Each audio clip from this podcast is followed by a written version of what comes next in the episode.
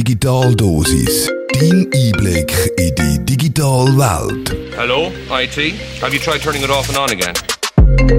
Digitaldosis wird dir präsentiert von der Hochschule Luzern Informatik und dem Campus Zug Rockkreuz.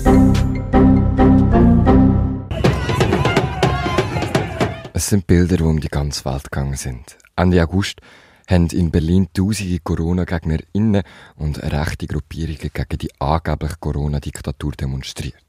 Dabei sind sie mehrere Polizeiabsperrungen durchgegangen und haben es bis auf die Stege vom Deutschen Reichstag geschafft.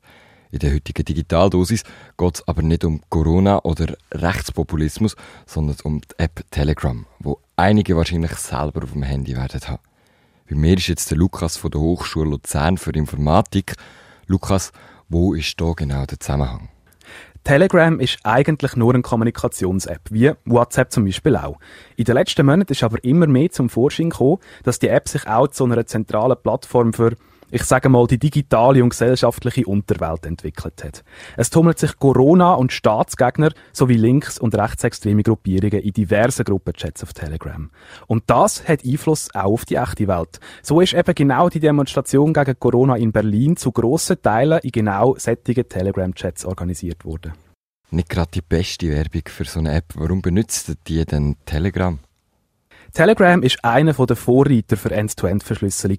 Das heißt, dass Nachrichten direkt auf deinem Handy verschlüsselt und erst mit Empfänger wieder entschlüsselt werden. Durch das kann wirklich niemand, nicht einmal Telegram selber, diese Nachrichten während der Übermittlung mitlesen. Das hat es für die breite Öffentlichkeit so lang, lang nicht gegeben und es ist natürlich genau das, was die Leute gesucht haben. Mittlerweile haben aber auch die gängigen Apps wie WhatsApp so eine Verschlüsselung. Telegram hat aber immer noch ein grosses Bonus-Feature. Anstatt deiner Telefonnummer wird dem Gegenüber nur ein frei wählbarer Nutzername angezeigt. Die App funktioniert also im Gegensatz zu den anderen Diensten komplett anonym. Die Gruppenchats sind jetzt immer noch irgendwie schwer fassbar. Wie muss man sich das vorstellen? Man kann sich da sogar selber ein Bild machen. Viele davon sind nämlich öffentlich zugänglich.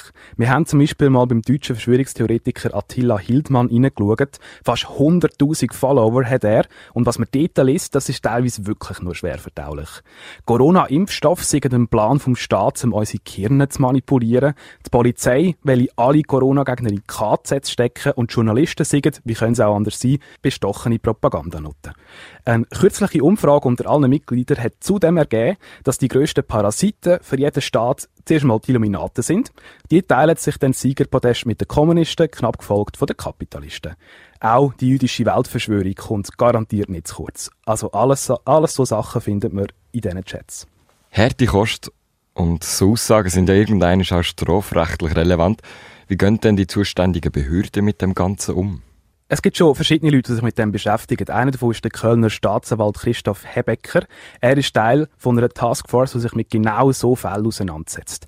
Das grösste Problem fängt laut Hebecker aber genau dann an, wenn man die Leute will identifizieren das geht meistens nur mit der Unterstützung von diesen betroffenen Anbietern von diesen Plattformen. Manchmal klappt das, manchmal heisst es, es gebe keine Daten und manchmal wird man aufgefordert, ein internationales Rechtsgesuch einzureichen. Unter dem Strich verläuft so ein Großteil von diesen Ermittlungen leider im Sand. Es gäbe aber auch durchaus einfache Fälle, meint er. Etwa dann, wenn ein User auf seinem Profilbild vor einem teuren Auto mitsamt Kennzeichen posiert.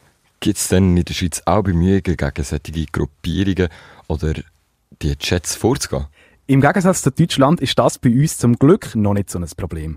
Es hat aber durchaus schon Leute gegeben, die das angesprochen haben. Der FDP-Ständerat Josef Dietli zum Beispiel hat sich letztes Jahr beim Bundesrat erkundigt, was für einen Einfluss verschlüsselte Messenger-Apps auf die Schweizer Sicherheit haben und ob man sie allenfalls gesetzlich soll dazu verpflichten, den Behörden einen Zugang zu ihren Nachrichten zu geben.